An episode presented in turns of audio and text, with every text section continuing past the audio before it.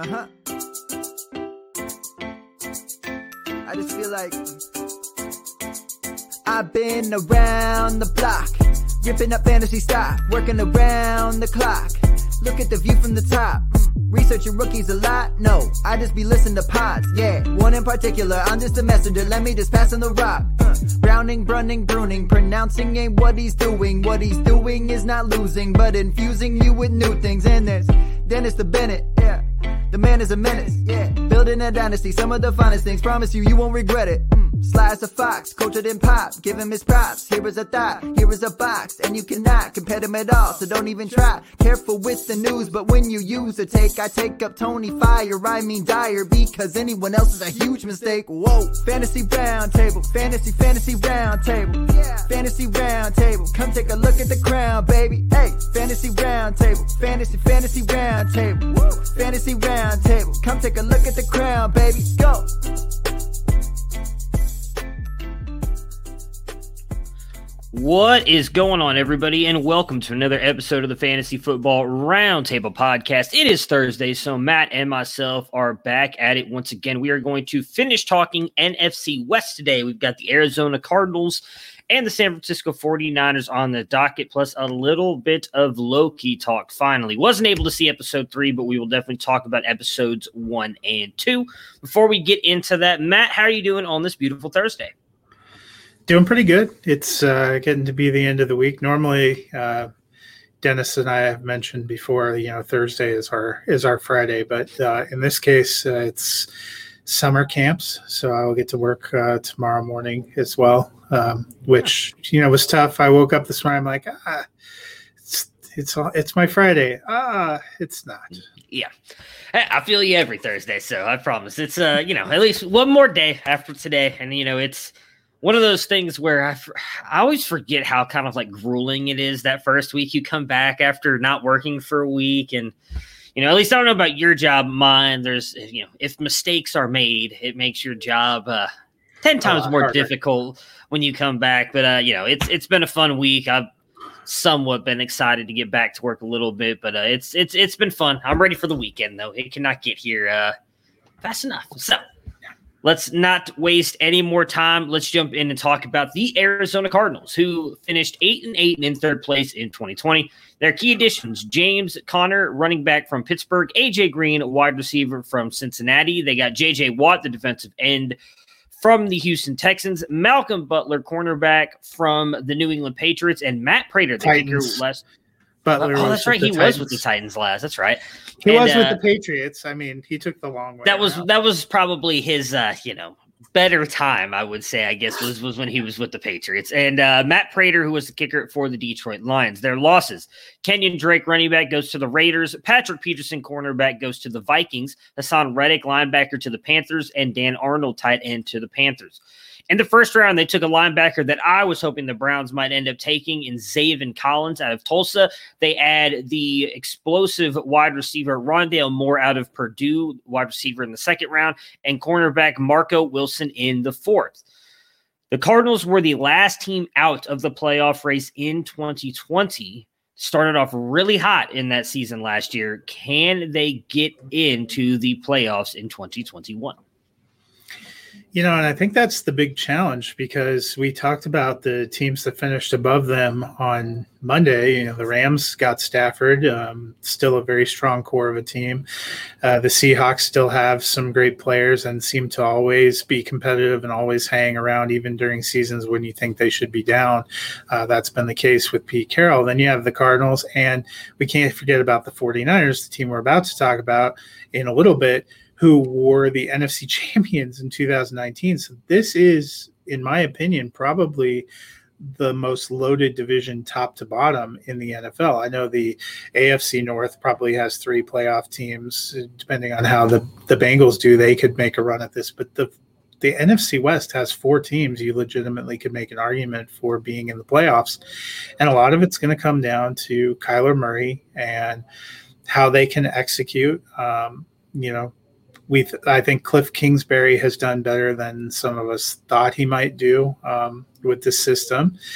I thought they were good at times last year. They just couldn't hold it together. A big question is going to be about defense. They got some guys that have some heart and some experience. JJ Watt, definitely the tail end of his career. It's not what he once was, but he's a guy that brings a lot of veteran experience and heart and leadership. Malcolm Butler, we've seen him do some some impressive things. I mean, he made some incredible plays in that Super Bowl uh, for the Patriots. Can that be enough with some of the other veterans they've surrounded in there and the talent that they've acquired to win the wins that they need? You know if they they're going to have to i think in the nfc you're going to have to get to 10 or 11 wins to make it into the playoffs. They were right on the cusp and right right out last year. Um, i'd like to see them take a step forward and i think they can do it yeah, I mean, I'm right there with you. I, I, was much higher on them last year than you guys were. I actually think I had them in the playoffs. If I remember yeah, correctly. I think I had like almost all four teams of the NFC West in the playoffs, if not having all four. I think I did. Uh, and obviously, they were really on pace for that. I mentioned right in the beginning of that question that they were they came off started off on that hot hot start. I was all excited. I thought they were going to make it in. I, I've been much higher on Cliff Kingsbury and Kyler Murray since they came into the NFL together. And I do think Kyler Murray's injury probably pay, played a little bit of part into them kind of falling into the second half. Their defense needs to get a little bit better. They've added a couple pieces there that that might help. Obviously, the offense added an AJ Green.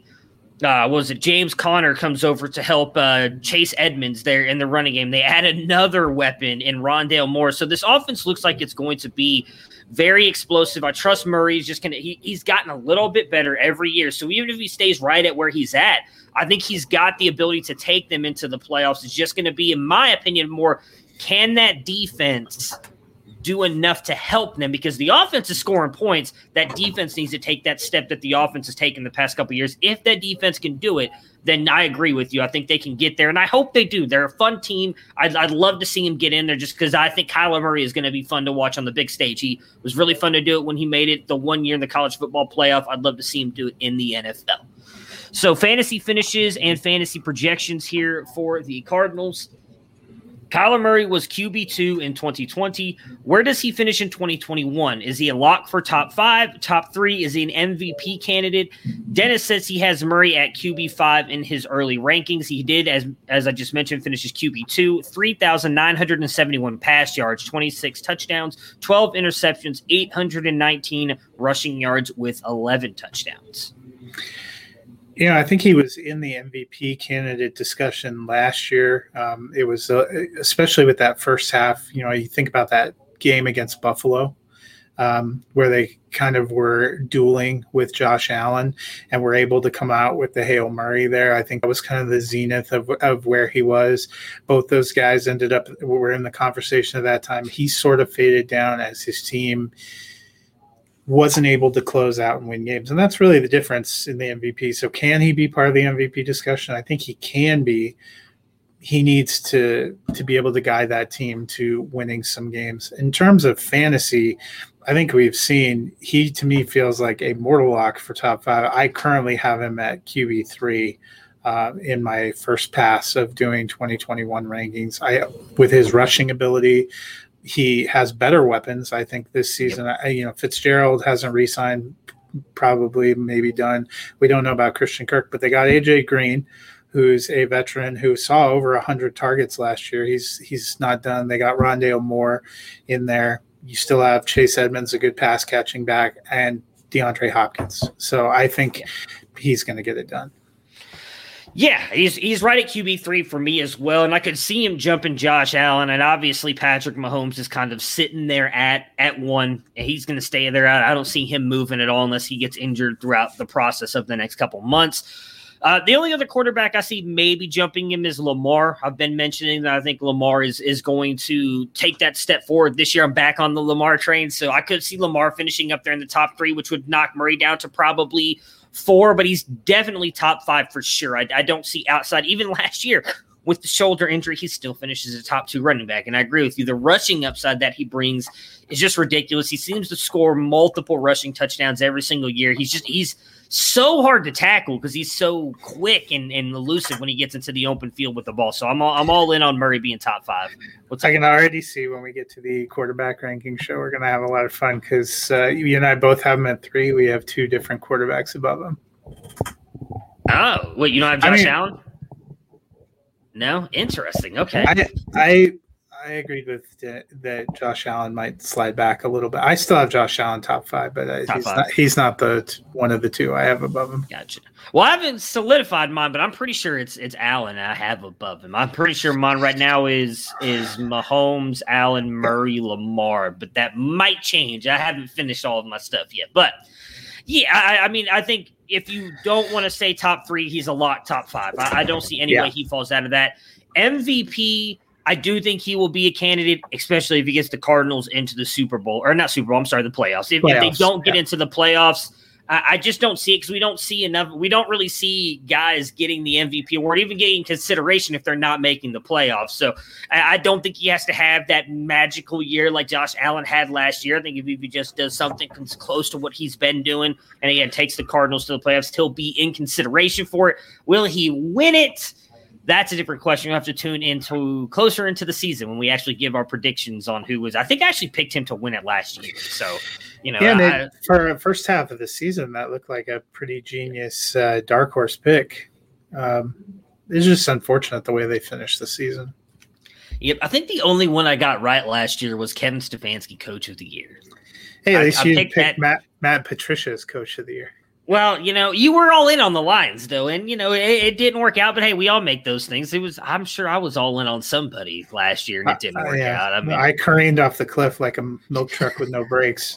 hey, it's better that way than like just being right there, right? Like just just go all in or, or go down with the ship. At least, at least, you never bailed off it. I'll give you credit on that because I'd have pretended like it never happened. You were all year like, nope, let's let's just keep going, Detroit. I still, I mean, I thought the Lions had a good team on paper.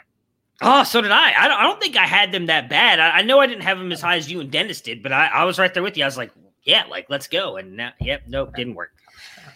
Uh, running back, uh, very interesting here with James Conner, who comes over from Pittsburgh, and team the team has Edmonds, who finishes as the better RB, is either top twenty four. So Dennis says my sense is that Conner is a better goal line option than Drake, ten touchdowns what or ten touchdowns was, but I'm not sure Murray eleven touchdowns will give Conner the opportunity. I think they're both right on the line. I'm going to say they both just miss. Chase Edmonds finishes RB 25 last year, 97 carries, 448 yards, and one touchdown, 53 receptions for 402 yards and four touchdowns. James Conner with the Steelers finishes RB 27. 169 carries, 721 yards, six touchdowns, 35 receptions for 215 yards. Yeah, this is a tough one. Um, I am right there with Dennis. I think they both end up close and they both end up just outside of top 24. I actually have uh, right now, I have Conner higher at 26 and Edmonds at 28. I just, I think Conner's going to be the runner and we'll probably get some rushing touchdowns, and Edmonds is still going to be more of the kind of passing. But I think they're going to split so much, and they have a similar problem to what you get with the Buffalo running backs. The best running back on the team is the quarterback. I mean, Kyler Murray went for over 800 yards and 11 touchdowns. Even if he comes back a shade on the yardage, I still think he's he's a dynamic touchdown weapon, and they could end up passing for more touchdowns than they did last year because they've they've worked on their receiving corps a little bit. So I think both of them will have decent seasons. I think both of them will be flex worthy plays. I don't think either makes 24. Yeah, I mean, how it's hard to to think if Edmonds can do anything here. I mean, he was good last year. Conner has been good when he's been able to stay on the field. He's just he's been injured so much. I don't know what to what to think with Conner. The one thing I'll say with Murray, I, and maybe I'm wrong. I didn't. I didn't have a chance to look at. It. I don't feel like he had a lot of touchdowns in the red zone though. His rushing. I mean, I, I know he had some of them, but he had a lot of really long runs too. I don't know if they're. Yeah. going to rely on Murray. I would hope at least that the reason they brought James Conner over is to stop running Murray so much because I feel like that's where he ended up getting hurt. I remember they talked about it when it happened. He took a pretty big hit, and I'm pretty sure that's what led to his shoulder injury. So my hope is they're going to stop running him so much. That's why you bring over James Conner. You have Chase Edmonds. You have uh dang it, what's his name? Came out of Arizona State. You know, Benjamin, who can help yeah, out as well as the, as the third guy in that rotation. I feel like they have somebody else too that we're forgetting. They probably do. Uh, yeah, um, those are the only three I think matter at the moment, unless uh, two of them get injured. So I'm well, hoping. Go ahead. Eno Benjamin, that's one that had to have been a little bit crushing for people because I know I stashed and like a lot of people and thought, you know, when they let Drake walk, yeah, maybe you'd uh, have a chance. But it seems like bringing in conner unless he gets injured. They also have a guy Khalfani Muhammad, who I liked as a practice squad guy for the Broncos. That would be that'll be interesting to see if he can make the team and do anything. So I think one of them's going to do it. And, and if I had to lean one way, I actually think I'm going to go Edmonds just because I think he's a little bit of a better pass catcher coming in like at 24. I mean, he finished 25 last year. I do think he's going to get more work now you know, I, I, was it him who's been saying, I think that he, you know, I know they've come out and said that he's the one and, and he's kind of talked it up too. I, I don't know if it's like a it just 70 30 or even it holds me back a little bit. The rushing, we have just never seen him 97 carries was yeah. by far his career high. So was 448 yards rushing. You know, you could say it's because they've had other people. Last year, it, I know we discussed this many weeks. It seemed frustrating watching Kenyon Drake at times. It seemed like he wasn't doing anything. And then you look at the end of the year, he had almost a thousand yards rushing and 10, 10 touchdowns. I mean, I I could see Edmonds possibly. I just don't. I just don't believe that he can carry a big rushing load. I mean, and if they have, I don't. So how much does Rondale Moore impact the kind of pass receiving Chase Edmonds was doing? I don't think it'll be much, but I do think having Rondale Moore is going to hurt him some because I wouldn't be surprised if they use him in the running game some. I, yeah. I do think he's going to be used as a returner as well. He's, I mean, he's phenomenal anytime he touches the ball. I think that's going to help them though too. Is now you have a Rondale Moore in the slot where nothing against Christian Kirk. I think at least I've said it I always thought Christian Kirk was going to be their slot guy once Larry Fitzgerald retired, which when they drafted him, we thought probably in a year or two. And then Fitzgerald just kind of hung on and hung on. Because I don't think Kirk's an outside receiver. Well, now I think Rondale Moore is an even better slot receiver than Christian Kirk is. And he's more explosive. He can do more. I wouldn't wouldn't be surprised if they use him in the short area, run game, everything. So that is definitely going to hurt Edmonds. But I also think he's just more explosive than James Conner. And I think – they definitely want a guy like Conner who can be that battering ram, use him down at the goal line or when they need those tough yards. But the way that they like to get their running backs out in space, use them in the receiving game, and with everything they do in that offense, I just feel like Edmonds fits better. So I do somewhat believe Kingsbury when he says that he's going to be our one. Now, again, when I say that, I don't, I do think it's going to be close to like a 60 40, maybe even 50 50 split. I don't think Edmonds is going to get 90 to 80 to even 70% of the carries. So he may not get 180 or 200 carries, but if he's getting catches and with as explosive as he can be, and he's getting touchdowns, I think he can slide in because, I mean, I know he's not your favorite. I've talked about it all the time. Melvin Gordon, in my opinion, is not a very good running back in general, but volume had always allowed him to finish as an RB1. If Chase Edmonds is getting better volume than he got last year and he finishes RB25, I think he can move up a couple spots. So I, I don't think he's going to be like RB15, but I think he can squeak into the back end of RB2. I, he would be my bet because I just don't think they're going to have – James Conner be in no. there for like multiple drives and just like and I need to see James Conner play more than ten games this season yeah. before I feel any kind of confidence that he can get back up into top top twenty four. I liked his talent at one point, but he he can't stay on the field. Yeah. And again, this is all contingent on me hoping and believing that uh, Cliff Kingsbury is not going to run Kyler Murray a ton and try and keep him healthy. So at the wide receiver position, we just talked about that how they added AJ Green, Rondale Moore. Hopkins has is phenomenal, one of the best wide receivers in the game. Can he be top five again? Kirk, Rondale Moore, AJ Green, are there as well. Where do they finish? Dennis says it's looking like Kirk, Moore, and Green are going to split about 220 targets. I think it's pretty evenly split, and the ceiling is high end wide receiver for the odd the old better for fan football than fantasy moniker there. DeAndre Hopkins finishes wide receiver four, 115 receptions, 1,407 yards, six touchdowns. Christian Kirk, wide receiver 51, 48 receptions, 621 yards, and six touchdowns. And then, of course, A.J. Green, wide receiver 68 with the Bengals, 47 receptions, 523 yards, and two touchdowns. Yeah, so I think Hopkins will be top five again. I actually currently have him right exactly at five in my uh, first pass. You know, I think we saw what we saw last year is about what you're what you've come to expect. He's good for hundred to 115 receptions. He's good for you know 12 to 1500 yards and probably five to 10 touchdowns a year. I think he's their number one. It's going to be more interesting. I tend to be with Dennis, you know, wide receiver four is probably about where I'm going to put everyone. Rondale Moore is actually the one, if I had to to go out of the other three, that might finish the highest because of what you talked about, them using him creatively. If he breaks a couple of returns, you know, that's not points you count on, but that ends up padding into you at some point in time during the season. They use him kind of as a rushing weapon in certain experiences. I think that'll bump it up. AJ Green was horribly inefficient last year. He had over 100 targets and only got 47 receptions. It was that his decline, you know, we had seen him miss, I think it was almost two full seasons prior to that. It was hard to know, you know, how healthy he was going to be or was it not a good fit? Was it attitude issues? It seemed toward the end of the season they almost started phasing him out of the offense. Does he kind of get new life here? He's we've seen him produce big in the past. I just don't trust Christian Kirk. You know, maybe you're right. He maybe he steps up now that Larry Fitzgerald, you know, and does Arizona re-sign Larry Fitzgerald?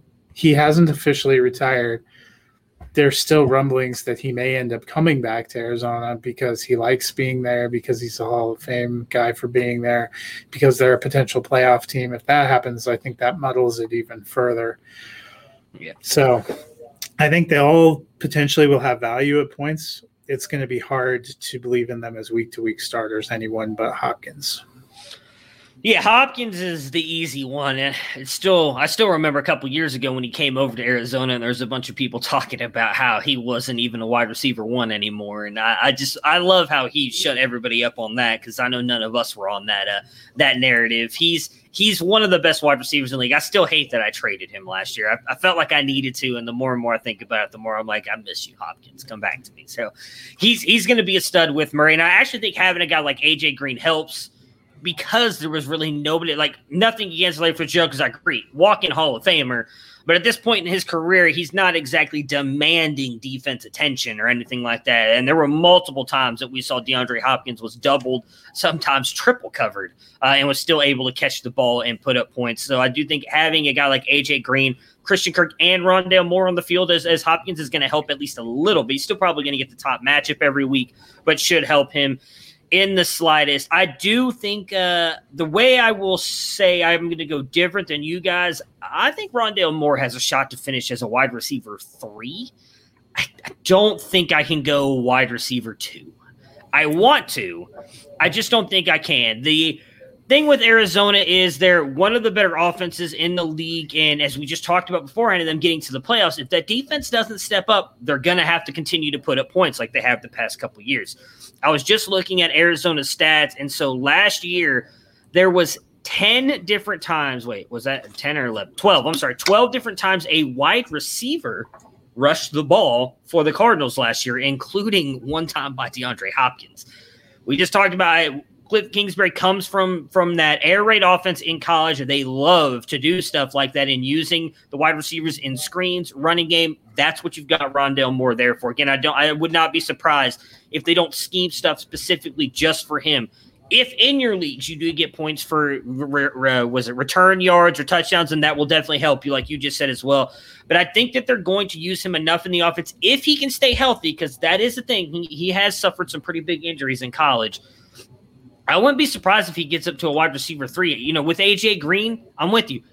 Weird year last year. He's dealt with injuries. I don't even know what AJ Green is anymore. And I feel bad saying that because I think he's pretty close to a Hall of Fame player as well. I don't know what he is, so it's kind of hard for me to count on him. And Christian Kirk, I'm just completely out on. So I expect this offense to continue to be an air raid passing offense. Well, if that's the case, DeAndre Hopkins can't do everything. And while Kyler Murray is going to put up rushing yards to help get him into that QB1 territory, can't all be that. So if we all have him up at QB3, I think someone else has got to finish higher. And so I'm going to put Rondale Moore as a high end wide receiver three. I don't have the balls to go wide receiver twos. I just don't think it happens. But I think he's got a shot because of adding the rushing and everything. And I wouldn't be surprised if he gets rushing touchdowns. They get down in the red zone. Everybody's expecting James Conner to run it in. They give a little end around to Rondale Moore coming around, or some of the little stuff where they give it to Chase Edmonds and he throws it to some like they're going to do all different kinds of things with this offense with Cliff Kingsbury, and adding a guy like Rondale Moore is just going to help. So I'm to go wide receiver three for Rondale Moore, Green, Kirk, and if Fitzgerald comes back, I, I, would be surprised if any of them finish wide receiver three. I think you're probably looking at fours all around or five, sixes, uh, however you want to put it on down the list. You, who do you think finishes higher out of Green and Kirk? AJ Green. Yeah, I think I'm with you on that as well. Yeah, because I was looking. Uh, so last year, Fitzgerald saw 72 targets. Kirk saw 79, but Fitzgerald had more receptions. I think Kirk finished higher than him, but I just feel like AJ Green's probably a little bit younger and a little more dynamic. Yeah. No, yeah, I agree with you. I, I have I would have Green going uh wait, yeah, I have Not, Green going yeah, not sorry. younger. I don't mean younger than Kirk, but younger than what yeah, yeah. Fitzgerald is. Yeah, yeah, yeah, yeah. I, I, have Green going uh, going ahead of Kirk as well. So we've talked a little bit about Dan Arnold. Uh, you know, last year, if you guys listen to this podcast, you know that I somewhat made fun of Dan Arnold, saying I didn't know who that was. And Dennis, I believe, was one who let me know that Matthew Berry had him, which is why he's the godfather of fantasy because he had him ranked in his tight end list. Uh, I did not, and uh, Dan Arnold comes on and actually had a really good year at the tight end position for the Cardinals. Dan Arnold, Dan Arnold. I'm Dan Arnold. There we go. Need to say his name slowly so that I get both in there. Dan Arnold is now gone. Is there any tight end you want from Arizona? Dennis says I wouldn't. I wouldn't. The surprised if the tight end group as a whole. Okay, sorry. I'm assuming he's being. I wouldn't be surprised yeah. if the tight end group as a whole get fewer than 50. Look, I'm like Ron Burgundy. If it's on the sheet, I'm gonna read it. And so, sorry, it took me a minute. I was a little bit confused there. Um, we don't really have Dan Arnold stats on here, and that's probably. Um, I, I can read them. He got 45, yeah, 45 targets, 31 receptions, 438 yards, and four TDs. The probably the leading um, tight end uh, that's on the roster right now is Maxx Williams. You may remember, I believe it was Baltimore uh, that he was originally drafted. Um, where, yeah, Baltimore was where he was originally drafted, and people had some hopes for him. Never really panned out there. Has uh, come to Arizona last year. He was on the roster. He only played nine games, saw 10 targets, got eight of them for 102 yards and a touchdown. I've seen some people talking about how Maxx Williams is this huge sleeper, that there's big time value. I don't buy it. I'm not, you know, if you're looking for a deep, deep stash, maybe you're taking a, a Maxx Williams and, um, you know, as like your third or fourth tight end in case you have to throw somebody out there. I'm just not totally buying it. I'm with Dennis. I think with the increase in the receiving group, especially if they end up bringing Fitzgerald back, and you have to remember Conner can catch passes, Edmonds can catch passes. They have at least four receivers, possibly five if Fitzgerald's there. They still have KeeSean Johnson. They still have Andy Isabella. I don't think they need a tight end for anything more than blocking. Yeah, I'm with you. Uh, you know, Maxx Williams, I just I think it's time to let that dream go. I think we're going to be saying that about Chris Herndon if he doesn't do anything at this point this year, because I know we're still kind of holding on you to and I, you Chris and I Herndon saying that because old habits die hard. You were probably right on that. So you know, I understand if people want to say the same thing about me saying that about Maxx Williams, but yeah, I, I don't think with all the wide receivers and running backs, all the talent they have all over the field, I just don't think they're going to be throwing to the tight end much, if at all. Now Matthew Berry comes out later this year and has one of the tight ends ranked very highly and says something. I'm going to listen this year because he was definitely right on Dan Arnold, but I'm going to I'm going to go the other way on that one this year and and think that they're likely not going to use any of them. All right, the San Francisco 49ers, a very intriguing team. Uh, really, in my opinion, took the took the big losses here because of the injuries they suffered all over their team last year. I think I had them winning the division in 2020. They finished in fourth yeah. place with a six and 10 record. Key additions Alex Mack comes back to play with Kyle Shanahan, the center from the Falcons. You get Trent Williams, left tackle, who was there last year, correct? They traded, was that last year they traded for him? Yeah, I think they traded for him, but he signed like a huge, uh, like a massive free yeah. agent deal. Uh, wide receiver Mohamed Sanu, running back Wayne Gallman. Key losses: Tevin Coleman, running back, follows the uh, follows the uh, Mike. Um, yeah, one of the Mike. I, I, always I always uh, mix up wait, him and his one brother. Of the LaFleurs. LaFleurs, yeah, Mike, because Matt is. I always got to remember Matt's the head coach of Green Bay. Mike LaFleur and Robert Saleh to the Jets. You have Jerick McKinnon, running back, goes to the Chiefs. Kendrick Bourne, wide receiver to the Patriots. Trent Taylor, wide receiver to the Bengals. Solomon Thomas, the defensive end to the Raiders. And of course, Richard Sherman, still a free agent. So there's a shot that he might come back. But as of right now, he's not with the team. Their draft picks, of course, number one, or in the first round of the third round pick, they pass on Justin Fields for Trey Lance in the first round. They draft, draft guard Aaron Banks in the second, running back Trey Sermon out of the Ohio State University in the third round, and Ambry Thomas, the cornerback, in the third. 49ers were the worst team in 2018, made the Super Bowl in 2019. Then they finished last in 2020 again. What happens in 2021? Is this their Super Bowl run? Yeah, so I think the time that Kyle Shanahan's been there has been defined by how healthy they are or aren't. You know, 2018, they thought, you know, 2017 at the end of the season, they got a snapshot of Jimmy G.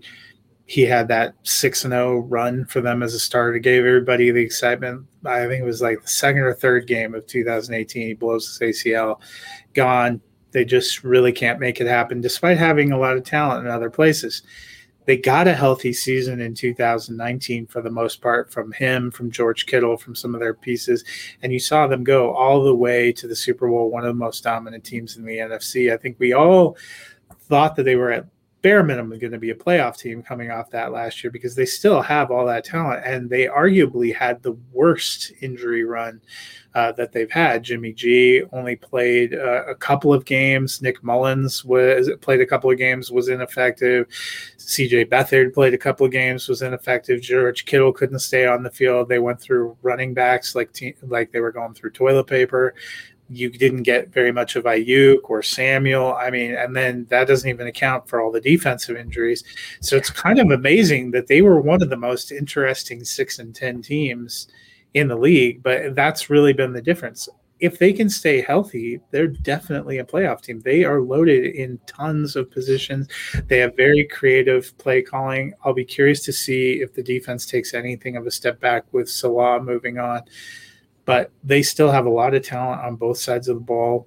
Um, and I think they can definitely compete for a playoff can they stay healthy? That's going to be a big thing for for the fantasy value for a lot of these guys as well. Yeah, uh, health is going to be the only thing, in my opinion, that holds these guys back. Because I mean, we've seen Jimmy G. Say what you want about him; he's been productive when he's been on the field. I, remember we talked about this a little bit last year. Because uh, I actually thought, which is funny, they, they draft Trey Lance this year to replace him. I thought there was a ch- chance they would end up moving on from him this year or next year because the cap on the way his contract goes, it gets extremely easy to move on from. Because and then I looked at the stats and I'm like, well, when he's on the field, he's been extremely productive. When you look at his overall numbers, very good completion percentage, touchdown to interception ratio is just ridiculous. He puts up yards. He's just, I think it's because he doesn't wow you, whatever it is. He's still a very good quarterback. I think he's going to do good things for this team. And I'm with you. It's just the injuries. I mean, they were the one thing people may not remember. They were in the playoff race down the end of the season. Like there was still, even though they were at the six win mark, they're sitting there like, well, they still have a shot to make it in the NFC. And then they had to go through all the stuff yeah. in California with the with the fires. They weren't even getting to play at home anymore. They were having to go. I think it was to the Ram Stadium or something like that to Arizona. play. They had Arizona, to share yeah. home stadium with Arizona. It was going all over. So their whole season was just completely screwed. I mean, everything was screwed up last year with COVID, and then their injuries and everything else just made it 10 times worse. So I'm with you. I, I think there's almost the only thing that holds this team back again this year is injuries. They're one of the best teams. I think they've got a legitimate shot, not just to win the East. I think they're going to be a Super Bowl favorite, whether it's Jimmy G or Trey Lance starting. I don't think it matters. I believe in Kyle Shanahan. The biggest thing is going to be for me what you mentioned with Saleh. I thought, you know, I've talked about it before on here when the Browns were looking to hire their coach and it was coming down to Stefanski and Saleh. I, I said I'd have loved either one of them because I think Saleh is a phenomenal defensive coach, putting him with Myles Garrett, Denzel Ward, all those guys. So him moving on what does that mean for this defense? You t- listen to any 49ers defensive players, current or past, talk about him. They talk about how much they love playing for him and the passion that he brings, the love they have for him. So, how will that affect that defense? I think with the talent they have, it probably won't change it much. But even if that defense takes a tad bit of a step back, I think that offense and what Kyle Shanahan does is good enough to win them at least most of those games. So I, expect the 49ers to at least be in the playoffs.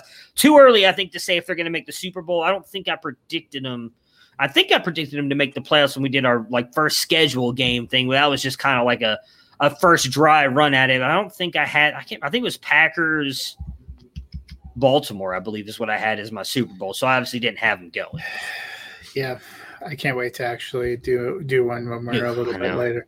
But you know, the nice, the only nice thing I'll say, you know, the the 49ers promoted DeMeco Ryans uh, to be defensive coordinator. He's been there working uh, with that team with Shanahan with Saleh for the last few years. So at least there's some continuity, and hopefully, you know, he was a decent player. Um, you know, we've seen we've seen that pan out big. We've seen that flop, but I'll be pulling for him. You know, that helps have yeah. some continuity, some system in there. Um, and I still believe in Shanahan and, and Lynch. I think they have a good front office. They have a good situation going. Yeah, I'm I'm rooting for him as well. I love Kyle Shanahan ever since his day with the Browns when he did the trick play with Baker Mayfield. I mean, I I still think they never should have let him leave. The fact that they did, I think, is well. I take that back. I love Stefanski now. Had we not gotten Stefanski last year, I'd still be lamenting the fact that we let Kyle Shanahan leave. But that is neither here nor there. And if they would have drafted Justin Fields, I'd be cheering for him even harder. I'd be I'd be a 49ers fan.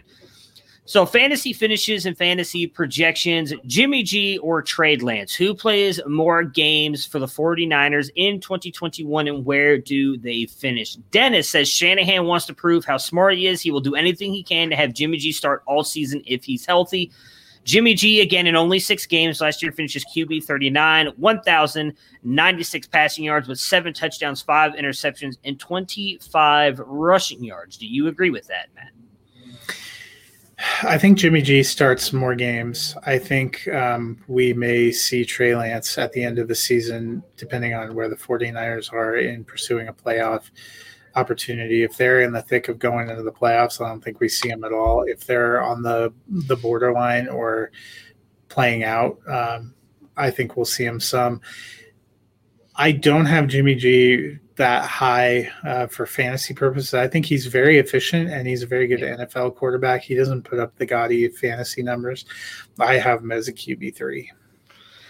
Yeah, I will have Jimmy G as a QB three as well for some of what you said, and I do think that Trey Lance is eventually going to start, regardless of where they're going, because I don't would not be surprised if Jimmy G unfortunately suffers another injury or just based on whether it's a game where they should win and he doesn't get it done or something, I think they're going to go to Trey Lance. You've seen nothing, nothing but 49ers hyping him up with everything they've been doing, all these videos, workout, practice stuff. I've said from the beginning, I know you've talked about it a little bit as well. He's the furthest, he was the furthest away, in my opinion, from being ready to start coming out of out of college. Doesn't mean that he can't, and doesn't mean that he will, though. I think that he should have sat for the year, but I also don't know what's going on up here for him. I don't know how smart he is. I've never sat down with him. I'll be honest, even if we sat down, I was like, hey, man, draw an offensive play on the whiteboard for me. I don't even know if I would know what the hell he's talking about. We've heard that one of the reasons they wanted him so badly is because he was one of the smartest guys in the draft. If he's already picking up that offense, there's no reason to hold him back because he's got the physical traits. That was my biggest argument the whole time was would he be ready mentally after not being able to play for an entire year? Would he be ready to go out there and take that jump from D2 all the way up to the NFL? If he's already out there learning the playbook, knowing what he's doing, I don't see why you don't throw him out there. I would not be surprised if we see a ton of him in the preseason. And usually you get like the second and then the third. I wouldn't be surprised if you see like almost an entire game of him out there in in the preseason. I was it's only three this year, right? So like yeah. preseason game two, you see almost three full quarters of Trey Lance. Good. Yeah, I mean maybe game one. Yeah, even well, I, I didn't know. I assume Jimmy G will be out there some because I think they're going to want to work him back as well, being injured. But I wouldn't. Yeah, I mean, you're going to see. Well, they're talking about the third game of the preseason still being the same as what the third game of the preseason yeah. has always been. The regular season, uh, you know, where they ask starters to play into the second half. Yeah, it seems like this is where it's so new uh, having only the three preseason games it's probably going to take us a couple years to get a feel for it. But I'm almost wondering if those guys that you used to see get some kind of a big opportunity in game four get pushed up into that first game because they don't usually like to roll the veterans and starters out for much of anything in that first game. So I'm wondering if that's going to be, you know, game one. Let's see what you can do. And then, you know, gets a half in game two and gets a quarter, unless, like you said, they're pushing for him to start. But if they think Jimmy G is their starter, and it seems like that's been all the indication, unfortunately, that's where the new preseason structure, because in past, game four would have been all Trey Lance. Yeah. But now you don't have a game four.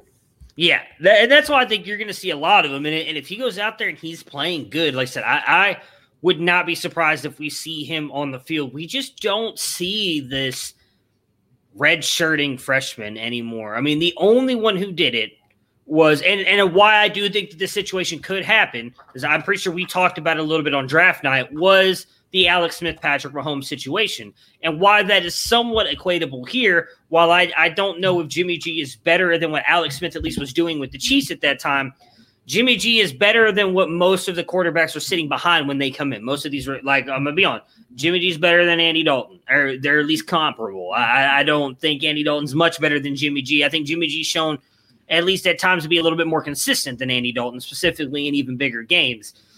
I don't. So that's why I could see it happening, but we don't typically see these guys sit. They usually yeah. start playing at some Especially point. Especially when you give up three first round exactly. picks and take somebody at pick number three. It's it's a tough pill to swallow for fans that you get mortgaged the entire future and they might not even see what the guy can do in his first year. Yeah, I mean, granted, I think those two because you talked about it, Kyle Shanahan, Lynch, they're kind of like solidified there. I think they signed like ten year deals when they first got there. Which, granted, those really don't matter. Franchises can let these guys go at any point, but I think the fact that they did that Jed York was showing, hey, like we believe in these guys. They've got a process. We're going to let it roll out. They're only three or four years in at this point, so they're not just going to let him go. I, I, do think that if they wanted to let him sit for a year, they could. I just don't see it. I think Trey Lance is going to end up playing at least half the season, if not more. So I, I guess if I have to pick one, I'm going to go Jimmy G just because I believe he's going to be the day one starter, and I do think he'll play at least some of it. We'll see there. I have to pick. Actually, I guess have to technically pick an answer, don't I? With 17 games, it's going to be odd number. I don't think they can both play eight. Well, no, there's only 16 games, so I guess they could play eight and eight. There's 17 games. There's 18 weeks, 17 games. Oh fuck! So yeah, there's no way it can be. Uh, we've, talked about this. Talked about I know. I keep. Well, they I keep both not remembering it. I need to see it. Eight and a half games. I need I need to see this has got to have to happen for like a couple years before I can really get my mind around. And of course, like in two years, we're gonna go to like 18 game schedules. That's gonna fuck me up even more. So I'm gonna go with Lance. I'm just gonna do it. I, I really think that he's gonna end up playing more. Jimmy G gets through like five or six games, and then it's gonna be rocket ship emoji Trey Lance, uh, you know, to the moon, as people say, and it, it's gonna be the Trey Lance show there in San Francisco. All right, the running back situation, which is just as confusing as what's going on at quarterback, if not more so. Raheem Mostert is back, but Sermon was the top pick. Jeff Wilson is out until likely November, which I do think helps clear things up just a little bit. So who leads this backfield and where do they finish? Dennis says if he stays healthy, Mostert leads the team in carries. Mostert has the one thing Sermon oh Mostert has the one thing that Sermon lacks explosiveness. That being said, Mostert has yet to prove he can stay healthy for a full season with a big workload. Mostert, RB 48 last year, 104 carries, 521 yards, two touchdowns, 16 receptions, 156 yards, and one touchdown in eight games. Where are you going with the running backs? Yeah, so I think those are the top two guys, unless uh, you believe all the people that think Elijah Mitchell is uh, the one that's just going to rise up from his sixth round draft capital and surprise us all, or Wayne Gallman crushes all our hopes and dreams. It's the 49ers. I expect all four of those guys plus Wilson when he comes back uh, to put up numbers. I think Mostert finishes higher I don't have him super high. I tend to be with Dennis. I don't think he plays the whole season. I think he starts as the starter. I think he is good when he's out there. Um, I have him in the RB3 range right now, um, just because, you know, if I knew I was getting a full season, I'd feel a lot better putting him up, yeah. you know, mid to upper RB2. I think he's got that kind of talent. Right now, I have him RB3 and I have. Um, Sermon right around uh, RB4 territory, just inside the top 50. Oh, froze for a second. There we go. Okay. Uh, so, yeah, I. It's very hard for me to make this pick because I, I, you know, Dennis mentioned there the health issue with Mostert, right? Well, so Trey Sermon has as well. Uh, every year in college, he's suffered an injury, and that's caused like last year we saw he comes over to Ohio State coming off an injury, ends up playing behind Master Teague for a little bit, finally gets on the field, and then hurts his shoulder in the national championship game. Is out for the rest of the year. That was in six games, I think, at that point, seven, eight games. So neither one of these guys is like the picture of health. I, don't know which way to go with it. If I had to pick one, I am going to lean Mostert because I agree he's more explosive. I think he's the better pass catcher. Trey Sermon is a very good all around back, and I think he's going to be good in that system. But I think if I had to pick one or the other, I'm going to go Mostert.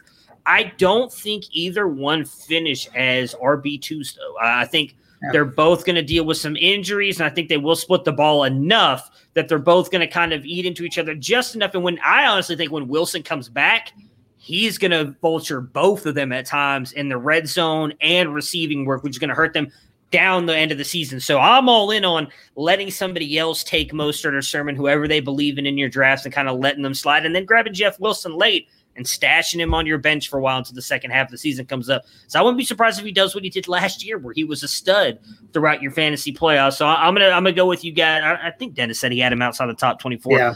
I, am with you guys as well. I don't think either one of them makes it in there. Uh, they both kind of slide just outside of it, both high end RB threes. Aiyuk or Samuel, who is the best receiver in 2021 and who do you want more long term?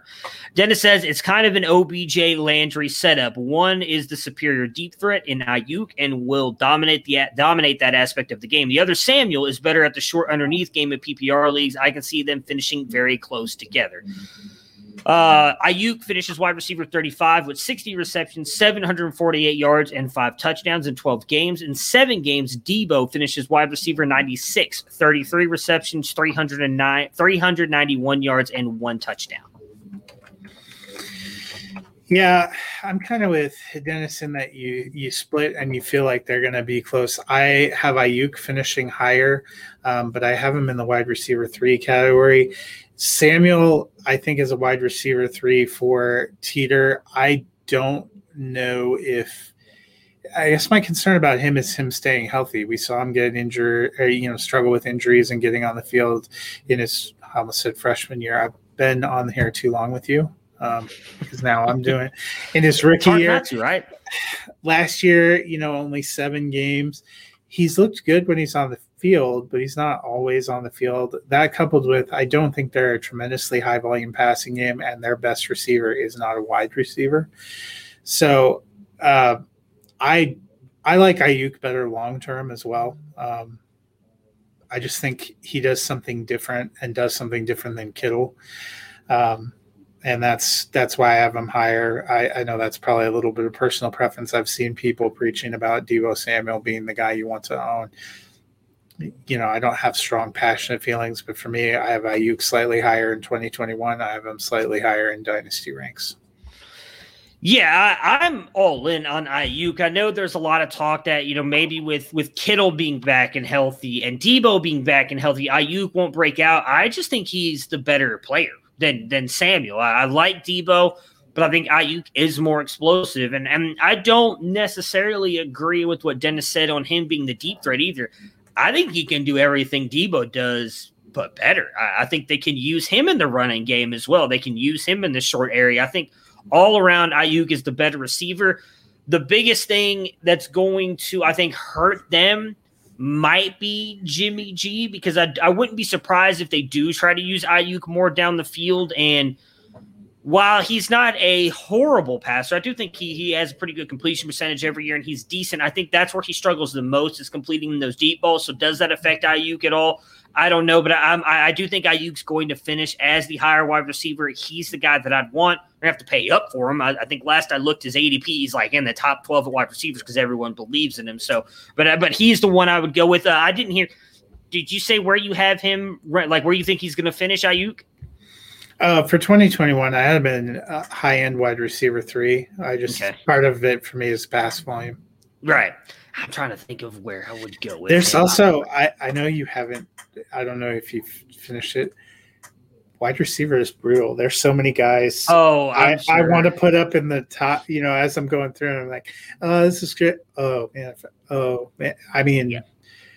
wide receiver feel so blessed. Oh, I mean, when I so it's I the opposite of running back, you get outside of 18 and you're like, this feels like a lot of dart throws. yeah. Uh, when we did ours for the Campus to Canton website, I remember going because we did that like you're putting it in starting out like this is how you would draft him in a startup. Yeah, I was like, I want Aiyuk in my top 12, and I'm like trying to figure out ways to move, but I don't want to move this guy down. Like, I'm pretty sure like at one point I had Golladay down at like 20, and I'm like, that doesn't feel right. He needs to move up. And I'm looking at my but I can't move him up that far. Yeah, wide receiver is loaded. So yeah, I, am with you. I, I, don't. I haven't done mine yet, so I don't know where he's going to finish. That feels about right. I feel like I'm going to try to figure out a way to move him into a wide receiver too, like low end. But yeah, I um, currently I have him at 27. Okay, so right, I mean that's close. I mean that's what I said. It's like high end, and I mean, it, it gets it gets tough early. You know, I was even even after we kind of debated about Lockett and Metcalf, I was thinking, yeah. oh man, that's why I haven't finished receiver because it just feels so hard. I've rearranged even the top five a bunch of times. It's yeah. there are so many wonderful options. You know, if yeah. people stay healthy, we could have a real boon at wide receiver. That's why you wait on wide receiver, folks. Wait on wide receiver. Last but not least, George Kittle. He, let's see here. My bad. I was looking the wrong thing. Kittle is a beast when he's on the field. Where does he finish in 2021? Dennis said, I think he's still a top three tight end. He needs to score more touchdowns, or San Francisco needs to throw the ball more for him to challenge for tight end one. He finishes tight end 19 last year, 48 receptions, 634 yards, two touchdowns in only eight games. I know the one game I'm pretty sure it was when he scored both touchdowns because that was the game that gave me my first win in Scott Fishbowl 10. So I was very appreciative. You and me both. So I, I love George Kittle. I've said it before. I'll say it again here. My biggest fear is I feel like he plays the tight end position like a linebacker, and that scares me. I don't.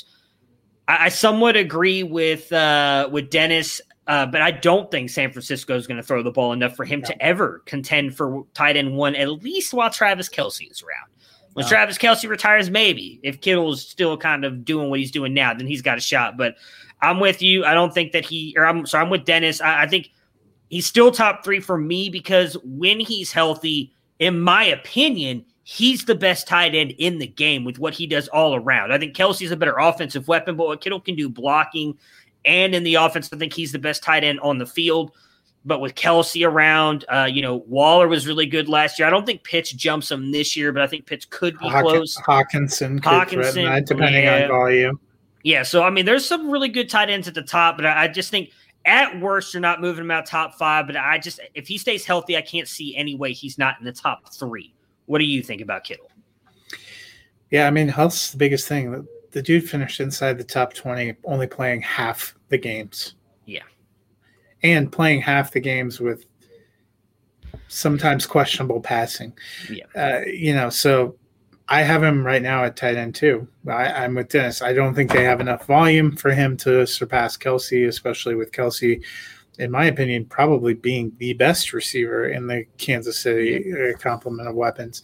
But if he stays healthy, he's right there. You know, the challenges are do the Raiders give more more volume to Waller that puts him over? Does Hockenson with the lack of receivers in Detroit get enough volume to to surpass him? Those are basically the only two that I, I would say have an outside chance. But I think when Kittle's healthy, he gets a lot of touchdowns too, which is another reason that I hold back a little bit on those receivers because Kittle's a better red zone option. They have running options in the red zone that's where I think he he is the best receiving option on that team.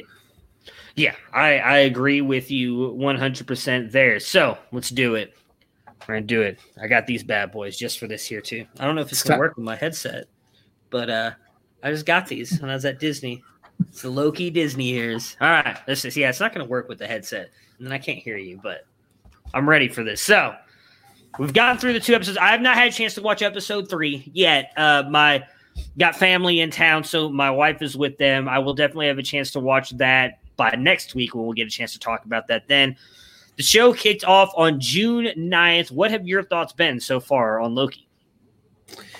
Yeah, I think it's been good. It's about what we expected from Hiddleston, um, who is really good at that character, very charismatic. Uh, even when Loki has had heel turns in those movies, uh, it's been very good. I was kind of excited about where they picked up um, because we saw in Avengers Endgame how they kind of made a alteration to the events of the original Avengers film, and it's nice to see it picking up there and going back to something that you know we saw in that movie and you didn't know, and they never really resolved it in the movie, which it's nice to see they're kind of resolving it here yeah. uh, and branching off. I thought he's had a good pairing with Owen Wilson. Uh, it's been fun. It's been strange. It's been different, um, but I'm enjoying it so far. Yeah, I, am right there with you. For starters, I love Owen Wilson. I think he's a phenomenal actor outside of the wow thing, which everybody I think kind of gives him crap for, makes fun of him because that's what he's known for. Uh, but I think he's a really good actor. I think he's like nailed playing Mobius. That that's been amazing, and I'm with you. I mean, it's been a fun ride for me so far. I've been like fully engaged both two episodes. First one, I was really kind of intrigued, like, where is this going to go? What's this going to be about? Because so I hadn't obviously had a chance to watch it as we talked about. One of my best friends had did already watched like the first. Uh, the first episode, and he wanted to talk to me about. it. I was like, "Well, I haven't watched it, but I have so many questions." And that's what. Where does it pick up? You know, is Loki actually still? You know, for spoiler alert, if you guys for some reason haven't uh, seen Endgame or anything, he dies. Uh, Loki doesn't kill him. Uh, Thanos ends up killing him. I was like, you know, is he still alive? Is this some is this an alternate universe? Like I was trying to figure out all this different stuff. I do like the way that they've answered these questions so far. They've talking it, taken it right from that part where he grabs the tesseract uh, when they go back in time to get it and disappears with it. Where they brought in, I think it's very interesting the way they're setting everything up. Again, obviously, I'm into episode two. I've not seen episode three. Uh, but it's a different kind of uh, show. And the third original Marvel show, third different kind of show. How does it compare to the other two for you? So it's hard until you get to the end to completely drop them in there. But I will say so far, I'm enjoying this one more than I did Falcon and the Winter Soldier at the beginning. Because if you recall, I was mm-hmm. uh, pretty nonplussed by some of their story yeah. decisions and character arcs in episode two and three. I thought they really rebounded, and I ended up really liking that experience. WandaVision, we didn't know what to expect. It was so cool and so different. I still probably liked that more to start. But Loki's been right in there. It's been fascinating. There's you probably you got to the big reveal at the end of episode two yes. to see um, you know and female Loki. Yes. Yeah, and I've enjoyed uh, you know, I enjoyed the the episode that dropped yesterday, a little bit of more of their relationship developing. But Hiddleston's so good in it. Owen Wilson's good. It's yeah. something completely different. Um, and I'm curious to see where it goes. I'm I'm enjoying it so far, and my wife's enjoying it too. The the Marvel ones, they've done a great job. Yeah, with coming up with interesting ideas that are expanding on the world and picking up some fringe pieces that were left off in some of the movies and building that out. Yeah, so I love what they're doing, and I, I, feel like not enough different entities do stuff like this. And I know that, and again, maybe it's because they're partnered with Disney and, and all this stuff that's going they're knocking this stuff out of the park. And I was going to bring it back into Star Wars. Like, we know there's a lot of Star Wars stuff coming as well. Obviously, Mandalorian has been a massive hit with what they're doing. We got Obi Wan coming soon as well. Like, I love that they're taking this, and it's not just like what the movies are. You're getting to expand and see diff- completely different things with these universes. And one thing's with Loki, I think he's a character that is beloved by a lot of people. Some of that, you know, we talked about Tom Hiddleston, just like the perfect casting choice for Loki. Like he's nailed it. We never really got to see a lot of Loki though, and and he's a very intriguing character in my opinion. From the parts where you're for sure 100 percent this dude is completely evil to the moments or toward the ends of the franchise where he kind of completely turns around and is helping Thor, helping the Asgardians getting to see a whole different side of them and i love it and i love that they're doing this i can't wait to see where the show ends up going because like i said it's been very intriguing i want to see episode three because i've heard there's some really good things about it but sticking with with one and two uh, two, like you just mentioned, was the big reveal. Sorry, I, I, forgot to say spoiler alert. So if you guys didn't see that, I apologize. But there is a, at least I assume, I don't know, I'm assuming it's an actual female Loki and he's not yeah. shape shifting or anything. Okay, so Obviously, I don't want to ask any questions about that because they might get answered in episode three, and I want to find that out when I'm watching the show. But I found that to be very intriguing. I will say the one thing that I really liked so far, and it was in episode one toward the end, was how just how well Loki, or I should say Tom Hiddleston, does of like playing a, a in, in a way, in my opinion, like a, a tragic character in Loki, especially when he sits there and like watches his mother passing. He has no idea. Like he's watching his life go, seeing that he does end up getting killed by Thanos, and how that kind of turns him. You think into wanting to help them, and then he tries to backstab him when he first goes to the tent and trying to get away from into the medieval period or with the Renaissance fair, uh, where the the group is attacked. Uh, and and then later on when they get to this big supermarket. But it's been fun to see. There was I do like the comedy that they put in this as well a little bit. Again, Tom Hiddleston I think does a great job of bringing that to the role. Owen Wilson does a good job of it as well. So. Uh, what have what have you thought about the story though? Again, you, are a little bit further in than I am, but just like the first two episodes, what that kind of did for you leading into episode three. Well, I think to speak to your point, you never really know uh, what way he's going to go because yeah. we've seen him play the hero and we've seen him play the heel. You don't know what his motivations are, what you know, what direction things are going to go. Like you, it seemed like when he was watching some of that footage or seeing some of that, um, you know, even when he was watching and reading about the destruction of his yeah. planet, it looked like he was really emotionally moved. But then when he comes out of it, it's more like, oh, I, this is what I would do. This is a perfect, you know. Yeah it's a really nuanced character, um, and I think that's what helps keep it on the edge because we've seen him vacillate back and forth even throughout the movies that he's appeared in. The other part that I'll be curious to see how it plays out is so far what we've seen the pattern for these shows has been that they get some tangential character other pieces out of the world that they come in contact with and it seems to set up a point of forward trajectory. WandaVision ended in a place where you saw her propelling into Multiverse of Madness, the second Doctor Strange movie. Falcon and the Winter Soldier ended in a place where you could see them continuing it as a regular series, and they've already discussed a fourth Captain America movie. You kind of have that set up. I'll be curious what the what the kind of plan is for Loki. You know, is it setting up maybe continuation of a series in this time variant authority? Are we going to get some kind of an intersection back into the larger Marvel world? There was a nice intersection point where they pulled him out of that answered a kind of hanging participle from Endgame. That must have been very intentional. Is there going to be another place where it slots or where it points uh, forward? How is it connected? And that's one of the interesting pieces for having a larger fabric of an interconnected world. Um, you know, you get the with the timelines and things like that. Maybe this is also going to play into Doctor Strange and the Multiverse of Madness yeah. in some way. Yeah, I'd be very curious to see if that does happen because you know obviously a lot of people, especially the people who love the Loki character, are hoping with him wanting to. It, it seems like at least one motivation he has is to at least meeting the timekeepers who you know, it's believed at least as of right now. Which I, what is the name of their group? I'm not the the name is not sticking in my head at the moment. Time Variance Authority.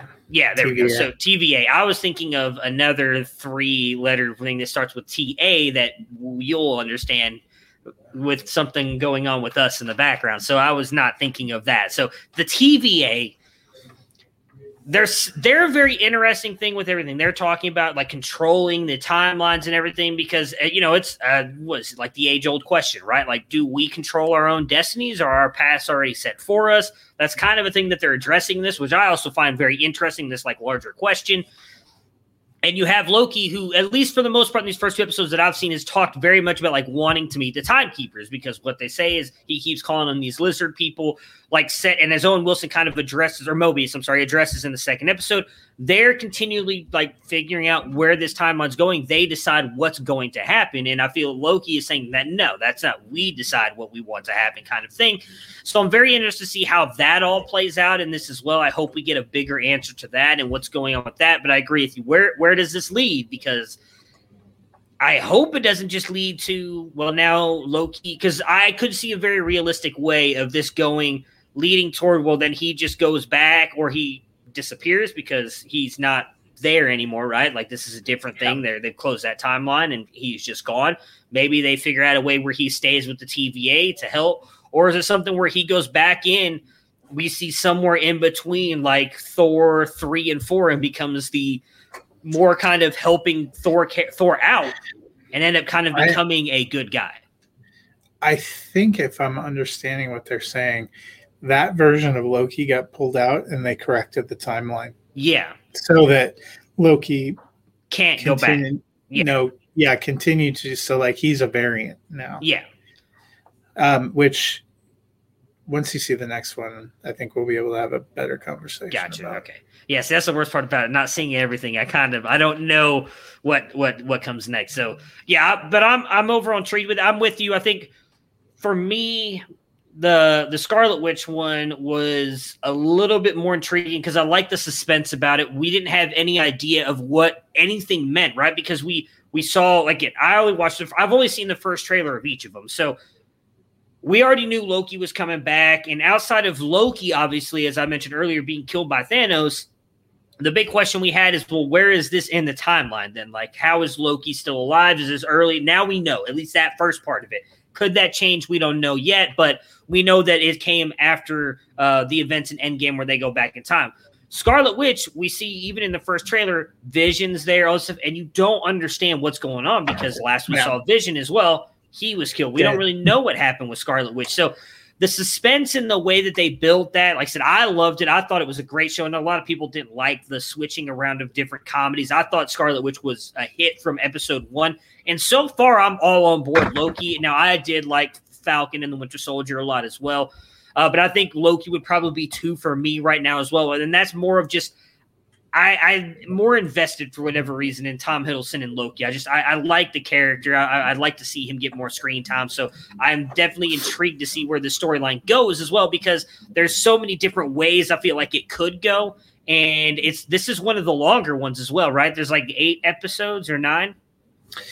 Yeah, I was gonna I was gonna look. I think that there's eight. Let's see if it says. Because the other thing I love about it is that they're almost an hour long as well, which is which is nice compared to but Scarlet Witch was like twenty. The third one did get get shorter. It's forty minutes. Oh damn it! Yeah, uh, it says six episodes. Oh, okay. So, damn, we're already halfway. Oh, so we're already halfway through. Yeah. I guess that makes sense because I think that was it. They uh, ends right around about the time that Black Widow comes out in theaters. So yeah, it looks like July 14th is the finale. God, that sucks. We're almost there. All right. But so yeah, I'm all in. I'm I'm really enjoying it. I can't wait now until hopefully my wife comes home early tonight and I'm able to watch episode three today because I really want to. I've heard good things about it. So I'm excited. But I'm all in. Uh, it, it's been really fun. I can't wait to see what they do. What is the do they have another show coming anytime soon? Yeah, there was a couple of other Marvel shows. That might be the other reason it's ending. I think Uh, Eternals is a movie. Okay. pull up Marvel original series. Is it Moon Uh, Knight? is Moon Knight a show, or is that going to be? uh, Yeah, but that's going to be in the fall. I think there's one. The What If series was supposed to be the the next um, that was going to launch this summer, if I recall.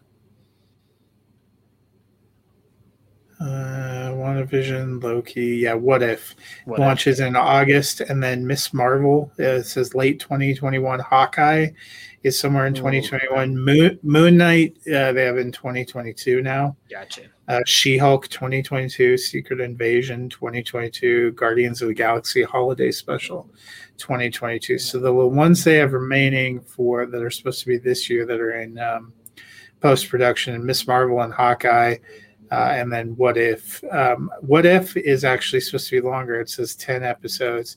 I believe that's the anthology series where they Oh. imagine different things, and that's going to be the um, that was the last thing that uh, uh, Chadwick Boseman filmed. Gotcha. Okay. Awesome. All right. Well, three more episodes left then of Loki. We'll continue to break them down uh, at sort of as they happen. I'll, I'll be unfortunately an episode behind every single week, but we'll we'll get through it. I'll I'll you know I might I might risk a little bit of getting yelled at, maybe a night sleeping on the couch with the final episode and watch it on Wednesday, and and that way we can talk about it on Thursday. But that will do it for us today. We will be back on Monday. Dennis will be back with us, obviously, as well as it is a Monday episode, and we will be talking about the AFC West. We will be talking about the Chiefs and who's the other team? Raiders. The Chiefs Yep. and the Raiders. So until then, everybody have yourself a good weekend, and we will talk to you guys again soon. Prepare for glory! I don't know if you got your popcorn ready. Do you got your popcorn ready? I came out the womb, I was ready. And he's in the end zone for an unbelievable touchdown. I would be honored if you played football for this team. Throw it up above his head. They can't jump with me. Golly. Oh, they tackle him at the 40 yard line. Who can make a play? I can. Who can make a play? I can.